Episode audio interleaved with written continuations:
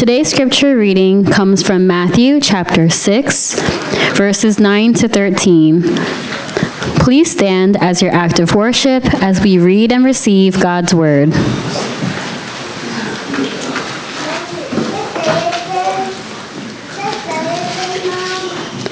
Pray then like this Our Father in heaven, hallowed be your name.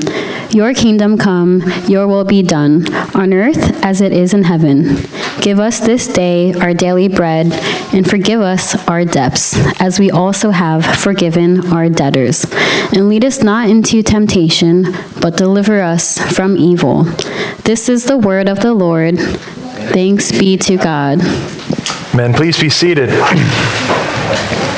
Thank you, Jen, for reading that. Uh, would you join me in prayer once more, just as we ask God's blessing now?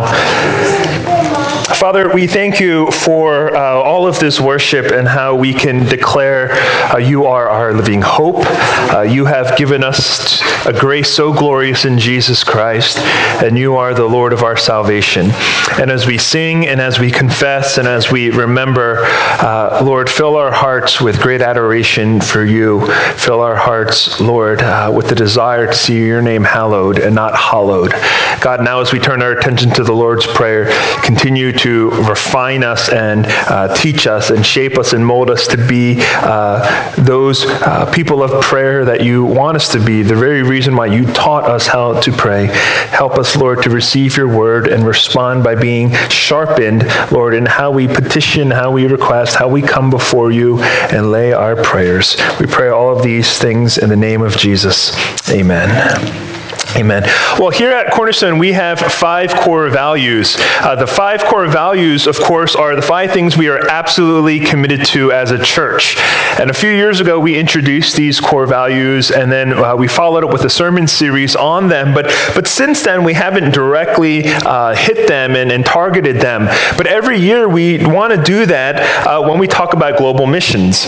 Uh, because uh, our five core values, if, if you remember, and I hope those who are members know this off the top of their head, but is gospel centrality, disciple making, community fostering, mercy and justice, and global missions.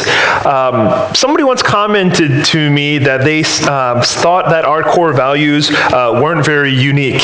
And I didn't know if that was uh, insulting or a compliment. Uh, I took it as a compliment, so I looked at them and I said, Yes and amen, thank you. Uh, and the reason I took that as a compliment was not simply wanting to have an optimistic view of it. Uh, um, but the reason that we have core values is not, the purpose of them is not to make us unique or stand out from other churches. That's not what a core value is. A core value is the things that we think in the Bible uh, are on God's heart, that He's revealed to us. And if they're on God's heart, they most absolutely need to be on our hearts as well. And so, in fact, if somebody heard our core values and said, That's so unique, you guys really stand out, that would be a cause of concern. Why is no other church concerned about these things? What makes ours so unique? Now, in our core values, global missions is listed as number five, uh, but that is not because it's last or least in importance. This is important for us to know. It's listed as uh, fifth because this is the natural flow and effect of the gospel. If we get and understand the gospel in our hearts, gospel centrality in our hearts, it'll lead to personal discipleship formation. We become disciples who follow Jesus, and that in turn will affect and shape our community among other believers. So we'll be community fostering. And then from there, as it continues to work on our hearts, it opens our eyes to care about the needs and concerns of others. It leads to mercy and justice in our neighborhood and in our community. And then fifthly, it empowers us to respond uh, to the world. It burdens our hearts that the saving gospel of Jesus Christ would be made known to the nations, to people of every tongue and tribe. And so every year we focus, we spend exactly, uh, or we set aside two weeks to talk about global missions for this purpose. And we call it Mid March Missions. Now, if you're thinking that sounds a lot like uh, March Madness, uh, it does. It was very intentional. Uh, we wanted to uh, jump on that uh, bandwagon of, of branding mid March missions. So during this time, we're doing a few things, and I've already announced them. Uh, after service this week and next week, Deacon Rock will be leading the children and youth group. Uh, we have a prayer brunch where we're praying for the various missionaries and, and the countries and the people groups they serve.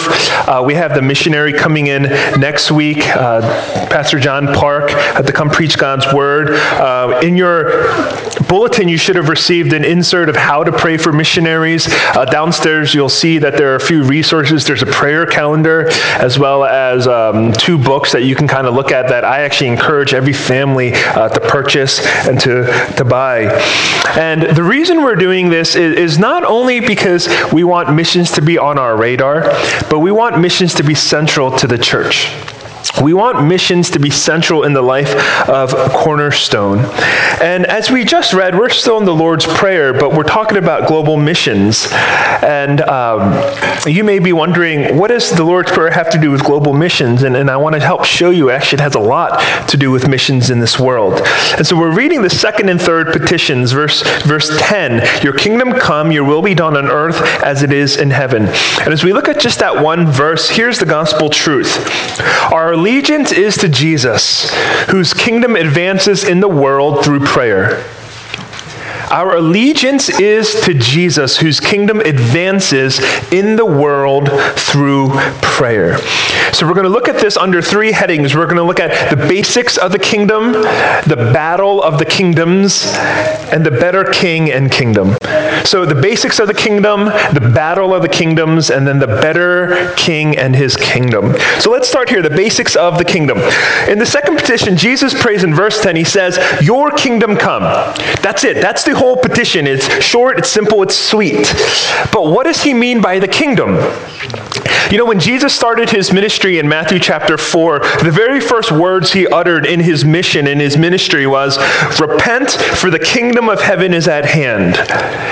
Jesus' mission, his message was one concerned about the kingdom. Now, pay attention to what Jesus is saying and what he's not saying in the Lord's Prayer. He is saying, You must pray that the kingdom of God comes. The kingdom comes through prayer, derives through prayer. Now, why is that important? Because it means this kingdom, the kingdom Jesus is talking about, is a spiritual reality realized through prayer. The kingdom Jesus is talking about is not a physical reality realized through strength and might. Because if the kingdom Jesus was talking about was physical, if Jesus was planning on establishing an earthly throne and wearing a physical crown, then he wouldn't have told his disciples, hey, pray about the kingdom. He would tell them, fight for the kingdom, train for the kingdom, organize for the kingdom, discipline for the kingdom. But Jesus is saying, pray for the coming of the kingdom. Because the kingdom of God is not about a physical realm where kings and queens sit on thrones and are housed in castles. The kingdom of God is realized, it's a spiritual reality realized when God rules and reigns over the hearts of his people. God's kingdom is where people's allegiances are given to Him as they bend their knees before Him in His will. That's what we call faith. Faith is essentially allegiance to Jesus Christ. And we don't enter this kingdom, this spiritual kingdom, like we do any other place here on earth. You know, some of you may know that um, I've been going to Cambodia uh, almost every year for missions, and every time you go to Cambodia, you need to apply for an electronic visa. Uh, one time I didn't apply for an electronic visa. I did it by showing up. And if you know anything about Cambodia, they don't have infrastructure. And so there's no line. You go and you just put your, give your passport to somebody, and then they take it and they say, meet me down there. And you're like, that's it? And your passport is gone for 20 minutes and you're getting so nervous. And they have no system of calling you. All they do is they take the passport and they just hold it up and you got to see if it's your picture. And then you come and you grab it before somebody else tries to steal your passport. So I learned, don't get a visa there there, get it online, apply for an electronic visa. So when you apply, uh, you get a response um, through an email, and, and, and every year it's the, it's the same automated response. Dear Andrew, we're pleased to inform you that your e visa application to the Kingdom of Cambodia has been approved. Now, Cambodia, of course, is a kingdom, and so you get invited, allowed to enter the kingdom of Cambodia. And without that e visa, without that valid passport, there's no way to enter the kingdom.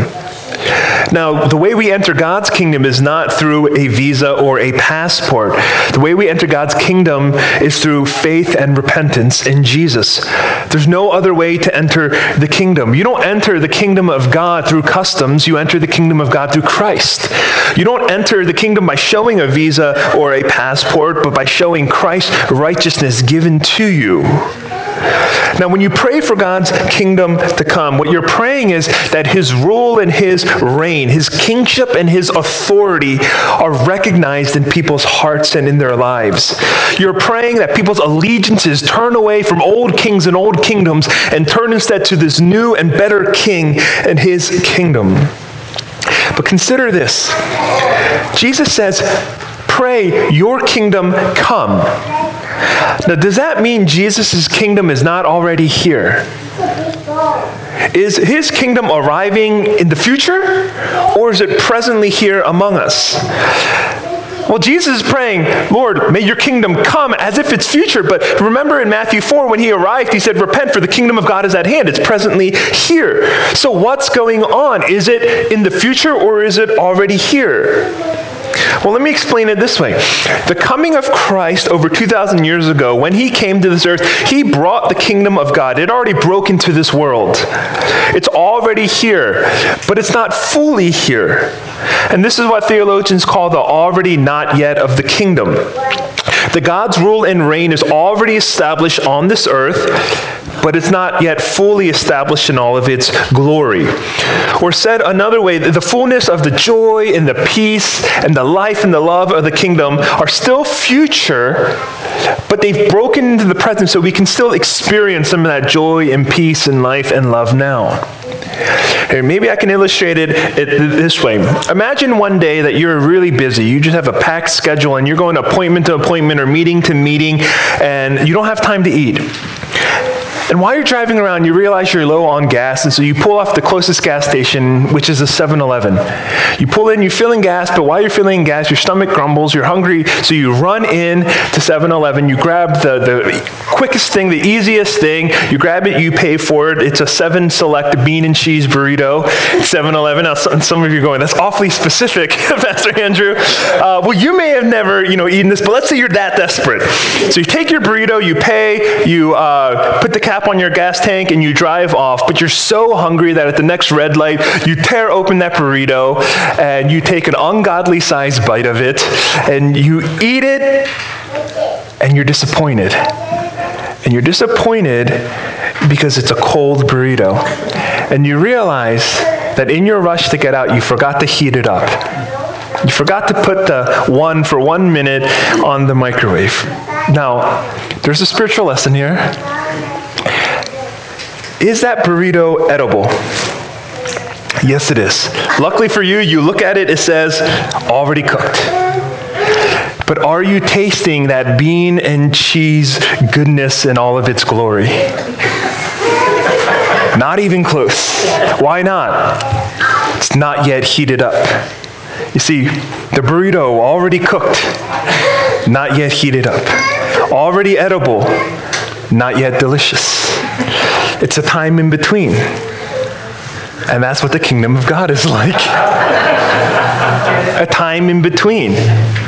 In his first coming, Jesus inaugurated the kingdom. He brought the kingdom to this world. And in his death and resurrection, Jesus destroyed the power of sin, death, and decay. And so the kingdom is presently here. But one day, Jesus will come back in greater glory. And not only in the first kingdom, when he first came, he destroyed the power of sin, death, and decay, but when he comes, he will remove entirely the presence of sin, death, and decay. That's when the kingdom will be fully realized. And so now we exist in this time in between. And it's in this time in between that missions takes place. Because missions is the work of the kingdom of God advancing in the world, winning people's hearts, winning their allegiances to Jesus Christ so that they can enjoy the blessings of forgiveness of sins and eternal life that are offered to those who would believe in him. So to pray for God's kingdom to come, to pray for his will to be done on earth as it is in heaven, is to pray for the continual work of missions, for kingdom advancement, for lives to be changed, for allegiances to be given to Jesus Christ. But as the kingdom comes, what is it advancing against? And this is our second point the battle of the kingdoms. If the kingdom of God comes, it comes and it replaces another kingdom. If we're praying that the will of God be done, we're praying that somebody else's will not be done. And what are those things? Those are opposing kingdoms in this world. In Colossians 1, uh, Apostle Paul, when he talks about these kingdoms, he refers to one as the domain of darkness. And he says the Christians, or he says all people belong to the domain of darkness until God has transferred us into the kingdom of his beloved Son. And when the Bible says that, it's basically hinting at this truth. Whether we realize it or not, whether we accept it or not, everybody is born in sin. And as a result of that, they are born into an allegiance to the kingdom of darkness. You may think, well, I don't worship Satan. I don't, I don't pledge my allegiance to the devil. But whether you want to or not, whether you have chosen to or not, we are born into that kingdom, that kingdom that is opposed to God. So, for example, if you are born here in the United States, you are an American citizen. You had no say in the matter. You weren't born and then out of the delivery room as an infant taken into, you know, an office and given a decision, do you want to become an American citizen or not? When you are born in America, you are born a U.S. citizen. When you are born in sin, in Adam's original sin, you are born as a citizen of the kingdom of this world. You are born into the opposing kingdom against God. And until you renounce that citizenship, until you are rescued and redeemed out of that and redeemed into Jesus Christ, you remain in that kingdom. And so missions then is the spread is the spreading of the good news that Jesus has come to set his people free from bondage and slavery to that old kingdom and to bring them into his kingdom of life and light. It's also the good news that Jesus will do this freely by grace, we call it, if we would just turn and trust in Him. And so the advance of this kingdom against the opposing kingdom doesn't happen through swords and spears. It happens through proclamation and preaching of the gospel of Jesus Christ. This transfer of allegiances, this transfer of citizenship, doesn't happen through a submission of an application or an interview. It happens through faith and repentance. And we need to pray the kingdom of God advances because unless the gospel is taken out, people will be left aligned to the wrong kingdom. And Martin Luther once wrote, We are wretched captives of powerful foes in strange lands. All of us dwell in the devil's kingdom until the coming of the kingdom of God. But here's a trick. Here's the trick that the devil or, or, Satan uses. You know, Satan's goal isn't necessarily for you to worship him. That's not his goal. Satan's goal is to distract you from worshiping God. He doesn't care which kingdom you give your allegiance to as long as it's not God's kingdom, as long as it's an opposing kingdom. And so, usually, when I think about missions and I think of the opposing kingdoms, my mind goes to, to false religions and, and false gods. I, think of all the pantheistic religions. I, I, you know, I think of idol worship in India, and I think of animism in Africa, and I think of shamanism in Asia, and I think of all these kinds of religions and false gods, and thinking, oh, the kingdom needs to advance against those. And it certainly does. It needs to advance and break into those areas of darkness to win people to Jesus Christ. But those aren't the only opposing kingdoms. And one of the opposing kingdoms that we so often don't give thought to is this. When we try to build our own kingdoms and we try to get glory for ourselves, we too are an opposing kingdom. When you're praying God's kingdom advances against the opposing kingdoms, sometimes that means you're praying that God's kingdom would advance against your own heart, where I build my own kingdom and I sit on the throne and I wear my little crown and I try to do as much of my will as possible and get as much glory for myself as I can. And granted, the kingdom that you love and you build has a population of one, where you are the ruler and you are the ruled. But the point is that God's not on that throne, and so that kingdom needs to be destroyed destroyed too. And at the end of the day, this battleground of missions, it takes place in the heart of people. When we talk about missions, I, will confess this. There's a, there's a, um, mission conference, a very a national conference called Urbana, in, um, happens in, in St. Louis. And it happens every three years. It's a very big conference. And a few years ago, uh, I went with a couple college students. Uh, we drove there in the middle of a snowstorm. It took about 18 hours. We got there by the grace of God. And everyone is hearing all these great missions. You have missionaries from, you know, Ecuador and, you know, uh, New Guinea and all these places. And then there was a woman who stood up and uh, she was Brazilian, and she had been this uh, wealthy, successful architect or lawyer, I forget which, and, and she was sharing how she gave it all up, and it was so moving. Like she's like, I made two hundred fifty thousand dollars, you know, equivalent in, in, U.S. money, and and now I gave up my life, and now I'm a missionary. And we're like, where? And she goes, and I'm a missionary in Rome, Italy. And I thought, that's a vacation. That's not missions. And that exposed in me this idea where I thought, oh, missions, kingdom advancement, the opposing kingdoms are in these remote places of the earth. But you know what? Anywhere where somebody believes I am the king of my kingdom, Anywhere where people believe that everything should happen for their glory and they work for their glory and they try to get their will done, that's an opposing kingdom. And so often when we think of Europe, we don't often think of that's a place that needs to be reached. But even there, although they may not have these other kind of religions and they don't do the idol worship that we typically think of and they are not engaged in animism or ancestral worship or shamanism, they are committed to their autonomy, their self uh, independence, their own um, intellect and intelligence so they are building an opposing kingdom. That's why the gospel needs to go out everywhere. It's a battle of the heart. Who is your allegiance to? It could be to Satan. Some people have given their allegiance to false gods. Some people have given their allegiance to themselves but we're called to give our allegiance to Jesus Christ. Spiros Zodhiates wrote this. He said, No other person, no power, no position, no possession should be allowed to rule in our heart. God must be the absolute and uncontested sovereign, for it is imperative that his kingdom come in our hearts before it can come to rule in the world at large. Heaven must be in us before we can be in heaven. God's kingdom must be in us before we can be in God's kingdom. It must begin in our hearts. So when you pray the Lord's Prayer, what you're asking is God, would you wage war in people's hearts? Turn their affections, turn their allegiances to Christ. Let them joyfully submit to his rule and his reign. You see, this is how kingdom advancement, this is how mission happens through prayer. So let me ask you a question. How much of your prayer life is concerned and consumed with God's kingdom being manifested through the world and gospel advancement? How much of your prayers are personal petitions? And how much are prayers of gospel advancement? Are you praying for missionaries who serve God on the front lines of battles? Are you praying for their protection against the evil one who seeks to destroy and to discourage and confuse and divide the laborers who, at, uh, who are at work in the harvest?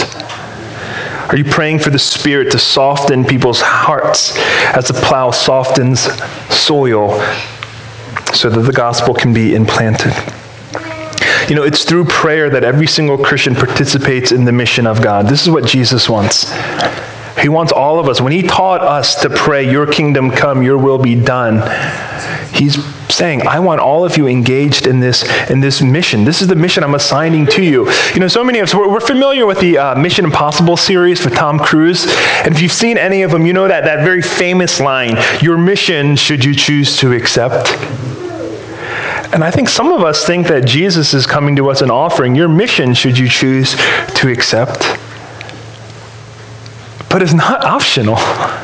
He's not asking you to accept it or not. He's saying you are a Christian. You participate in kingdom advancement. Some of us participate as we go, but many more of us participate as we pray. If you pray for missions, you are working for kingdom advancement. Because, listen, friend, if you're praying that God's kingdom come, you're praying that the gospel goes out. If you're not praying, then you are settling for the present reign of another king. Your indifference, your neutrality is actually support for the status quo. Put another way, unless you are praying and you are participating in the advancement of God's kingdom, that his will be done in people's lives, that his gospel break across strongholds and enemy lines, unless you're praying for souls be won to Jesus Christ, your lack of prayer is supporting the current establishment of the domain of darkness. When you're not praying, you're saying, Satan, you rule there, and people are aligned to you and they're giving their allegiance to you and following you. That's okay with me. If this is so important, you know, how, how crucial is it that we give our best prayer efforts to missions? Now, I don't mean to say these are bad things to pray about. I'll preach about this in two weeks. But how many of us were our prayers about, your will be done whether I get into this college or not? Your will be done whether I get this promotion or not? Are you praying your will be done so that the gospel would go out, so that people who are enslaved into the domain of darkness and Satan's kingdom are transferred into the light of the beloved kingdom of the Son of God so that they would have life and life eternal? Are we concerned about such things? You know, our denominational mission agency, Mission to the World, uh, they have issued a challenge uh, to all PCA churches. We are a PCA church. Uh, the challenge has been to uh, tithe your members. And so the challenge is would you send 1% of your congregation on global missions? And we've joked at this church that if we sent one person, we'd have to send half a person. Uh, if we sent 1%, we'd have to send half a person um, or a short person. I don't know which. But all joking aside, you know, whether we're able to send that 1% or not, that shouldn't stop 100% of our membership in participating in mission through prayer. You must realize that missions is not a spectator sport. You know, when you spectate, you sit on the sidelines or you sit in the stands and you watch, and you may or may not be invested, but it's nothing like actually being invested when you participate. Uh, you know, I think of when I was a kid, you couldn't pay me to watch baseball. Because I thought baseball as, as a kid w- was too slow, too boring, or just too much patience, not enough going on. But do you know what turned me into a fan of, of baseball? Something happened, and after that, Baseball Tonight became my favorite TV show. It was when one kid in the neighborhood went from door to door and he asked all the other kids to come out to his backyard and he showed us an aluminum baseball bat and a tennis ball and we would pitch it to one another and we would knock it past his fence. We would hit people's you know um, houses. And you know as a kid i realized how annoyed they must have been. Break their shingles. Declare ourselves to be babe ruth and it's in that participation of baseball that we became fans of baseball. You see, spectating, merely watching something, will maybe get you involved, but maybe not. If we merely spectate missions, we merely watch other people do missions when we don't engage, sit, merely sitting on the sidelines, then we will never get fully invested in it. But we are called to participate, and the way we participate is through prayer. You know, somebody once said that prayer is basically the way that God recruits those on his search and rescue team. And the thing about the search and rescue is you may not be the one who's on the boat weathering the storm, saving people out there who are drowning. You may be the guy in the light tower or the lighthouse doing the radio communication. Friends, that's equally important. You may not be out there on the front lines of battle, but you are manning that radio communication prayer to God. So if that's true, let's pray that Christ's light it breaks into the darkness of the world and let's pray for the freedom in the gospel, freedom in Christ from enslaving sin. And pray that across every corner of the world. And let's pray that the glory of God spreads across the earth as the waters cover the sea. Let us pray that the missionaries be emboldened in powerful witness, especially in places where it's, it's hardest. You know, because when we pray for missions, all we are doing is obeying the Bible. You know how many commands there are for us to be in prayer when somebody else is on mission work? Matthew chapter 9, verse 38. Therefore, pray earnestly to the Lord of the harvest to send out laborers into, the, into his harvest. Ephesians 6:18. Keep alert, making supplication. This is Paul talking for me that words may be given to me in opening my mouth boldly to proclaim the mystery of the gospel. Colossians 4:3. At the same time pray also for us that God may open to us a door for the word to declare the mystery of Christ. 2 Thessalonians 3:1. Finally, brothers, pray for us that the word of the Lord may speed ahead and be honored as happened among you. The Bible commands us pray for missionaries, pray for missions, pray for doors to be open, pray for boldness of speech, pray for softened hearts. You know, as you read this Lord's Prayer, this petition, we can't just understand it personally, but we must understand it missionally. There was a Puritan, a 17th century Puritan, Richard Baxter, who wrote and confessed that when he prayed, he never prayed for concerns outside of England. He was an English Puritan. He only thought about the issues and the concerns that were happening in his own country. But he writes this he says, Once I read the Lord's Prayer and I finally understood it, that's when God put a burden for the nations on my heart and his heart broke for those in the world. And he writes that, that he, his heart broke because they were giving their allegiance to false kingdoms and false kings and false hopes and false dreams. And it was only as he understood the Lord's Prayer that his heart began to burden for the lost in the world. If we truly understand what Jesus is teaching us here in the Lord's Prayer, I, I, think our hearts will get burdened too. And friends, if your heart is not burdened for missions, I simply push back and ask this do you pray for missions? Because I can almost guarantee if your heart is not burdened for missions, it's because you're not praying for missions. As we understand the Lord's Prayer, may it fuel us. But you know what?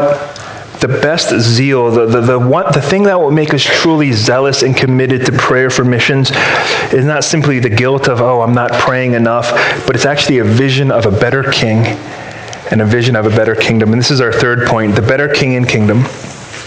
Phil Ryken, the president of Wheaton, wrote Anyone who comes under God's gracious rule wants to see everyone else come under it as well, until the kingdom of Christ covers the earth as the waters cover the sea.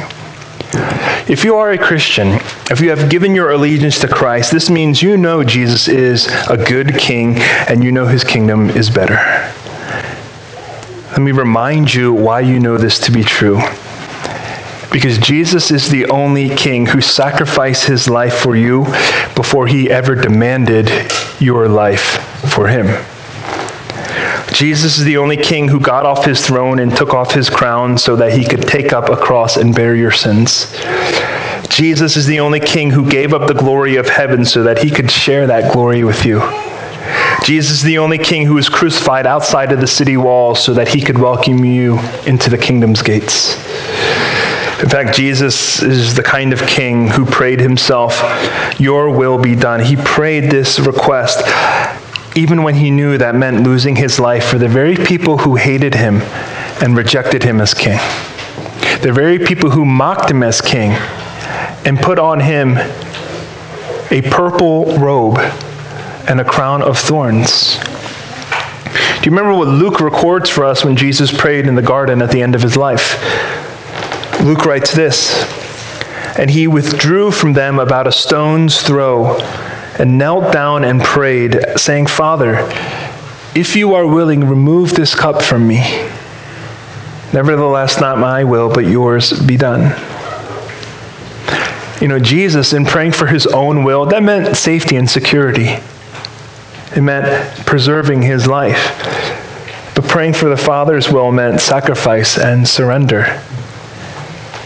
It means giving up his life.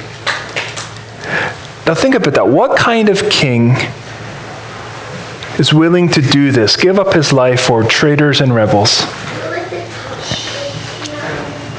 Only the kind of king who is worth following. Only King Jesus. You see, if you understand this, this is what the world needs to hear. This is the king the world needs to follow. This is the king the world needs to hope in. Because one day, this king will come back. And, and when he will come back, he won't come as meek as a lamb, but he will come as mighty as a lion. And when he comes as the king, he will expel every invader and every enemy from out of his kingdom. In the fullness of the kingdom that he brings, he will expel disease and expel death. He will kick out brokenness and pain and suffering and war and loss and loneliness and emptiness. You see, he will usher in a better kingdom where there is no more sin, there is no more death, there is no more decay. And Apostle John, in receiving this revelation, in, in, in, his last book, in the last book of the Bible, it's no surprise then. You know what the last prayer in the Bible recorded is? Revelation 22, verse 20. Come, Lord Jesus. Come. Come as our King and come with your kingdom. Come bring the river of life. Come bring the new Jerusalem. Come bring healing to the nations. Come bring reconciliation. Come bring perfect justice. Come bring peace beyond understanding. Come bring hope now realized. Come bring us home. Come welcome us at your kingdom's gates. See, if you know the King and you know the better kingdom, then you'll pray for God's kingdom to come and His will to be done, not only in our lives, not only in our families, but in Lansdale, in the U.S., in North America, in the world. Because the vision of the King and how good He is compels us in the joy of the knowledge of who He is and the kingdom that He has brought us into. So then we pray we pray. To make this as extremely practical as we can, in the bulletins, we list on the back of it the, mission, the missionaries that we partner with Grace Chung in Bulgaria, Sung and Amy Kim in Bangladesh, James and Ruth Park in China, Oksun Son in Germany. We don't write that just to show and tell. We write that so you remember who to pray with. Included in your bulletin were these two with two-sided um, praying for missionaries, or 16 ways to pray for missionaries. That you would pray this week for these missionaries. Downstairs, if you go down on one of the ledges, not the welcome ledge, but the one with the counseling resources, uh, there is a a, printout of a calendar, 31 days of prayer. There is also there a copy of Operation World and its shorter version, Praying for the Nations, which basically detail um, the different prayer requests across different uh, countries in the world. I encourage you to, to buy one of those. If you can't afford one, uh, you can come ask me, or you can just visit the free resource at operationworld.org. Take that, look over it, pray for them. If you don't know how to pray for missionaries, then ask Put the missions committee to work. Make them work hard. If they're not updating you, insist that they contact missionaries and get some prayer requests. Read the newsletters that we send out. Join us for prayer brunch on Sunday as we pray for the world and the missionaries we support. Know, don't just think about prayer. Don't just think about missions. Pray for missions. Because as you pray for missions, that, has, that is how God will choose to use you to advance his kingdom in the world. Your kingdom come, your will be done on earth as it is in heaven for the eternal good of people and for the ultimate glory of God our Father who saves sinners. Let's pray. Friends, I invite you just for a moment of response that even now you wouldn't just hear my prayer and spectate, but that you would participate as we pray. So I want to give you a few moments to pray in response. To pray in response to what you heard, to pray in response to the Spirit's prompting, to pray in response to the Word of God. Let's pray. People of God, receive the benediction. Now may the grace of our Lord and Savior Jesus Christ and the love of God the Father Almighty and the fellowship of the Holy Spirit be with you all both now and forevermore. Amen. Hear the words of dismissal. Let us go forth to serve the world as those who love our Lord and Savior Jesus Christ. Thanks be to God. Go in peace, friends.